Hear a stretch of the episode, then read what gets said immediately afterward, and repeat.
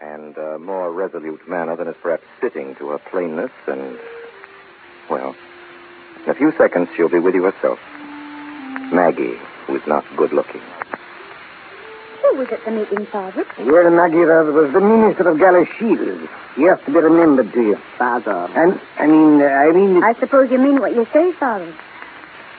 I hear, David, that the minister of Galashiels is to be married to that Miss Turnbull. Well, I can see she's made a poor bargain. How Ah. can you say that, Father, when you don't know her?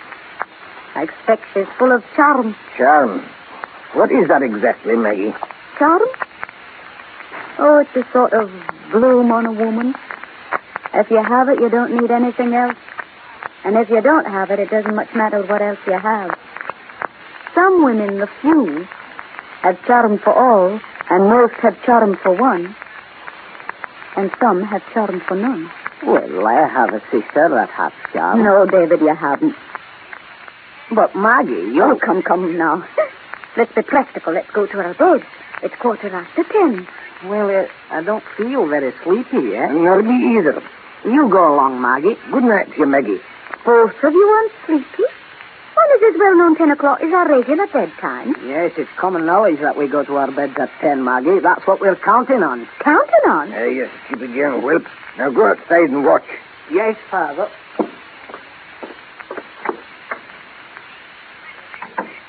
There's something up. You've got to tell me, Father. Maggie, there are burglars about. Burglars? Uh, we hadn't meant for to tell you till we nabbed them, but they've been in this room twice of late. Oh. The policeman saw a man climb out of this window last Tuesday. Father, the silver plate. That's safe as yet. But still, we were thinking that very likely he'd come again tonight.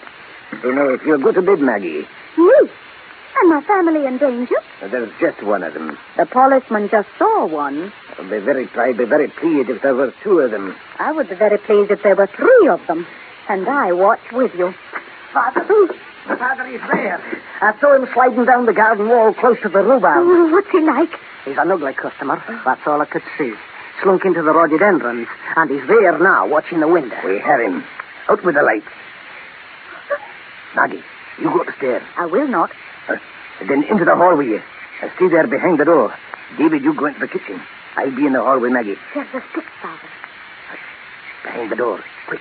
He's coming.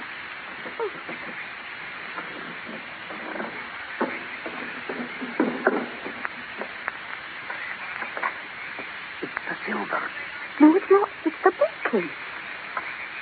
He's lighting the light. He's sitting down. And in the fine chair, too. Come on. John Shand. I hope you found that chair comfortable, young man. I have no complaint to make against the chair. John Shand. You, a native of the town, a disgrace to your family. I feel pity for the Shands this night. I'll thank you, Mr. Wiley, not to pity my family. If they're looking for a good clout in the head, John Now, Shan, David, I think you should let the young man explain. It mayn't be so bad as we thought. explain away, my Billy. Only the uneducated that need an explanation. I'm a student and I'm desperate for want of books. You have all I want here on that shelf, no use to you but for display. Well, I came here to study. I come twice weekly. By the window. Huh. You think a Shand would so far lower himself as to enter your door? Well, what about it? Is it a case for the police? It seems to me it's the case for us all to go to our bed and leave the young man to study, but not on the fine chair. Thank you, Miss Maggie, but I couldn't be beholden to you.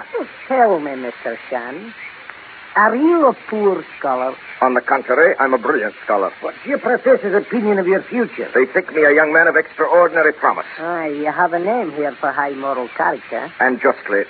Are you serious-minded? I never laughed in my life. Are you a Sabbath school teacher? I am, One more question. Are you promised? dear lady, Yes. I've never given one of them a single word of encouragement. I'm too much occupied thinking about my career.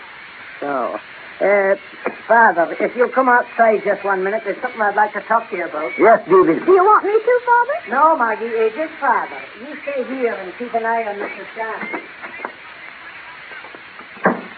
Well, I don't know what maggot they've got in their heads, but sit down, young man, till they come back. My name's Mr. Shand. Until I'm called that, I decline to sit down again in this house. Then I'm thinking, young sir, you'll have a weary wait.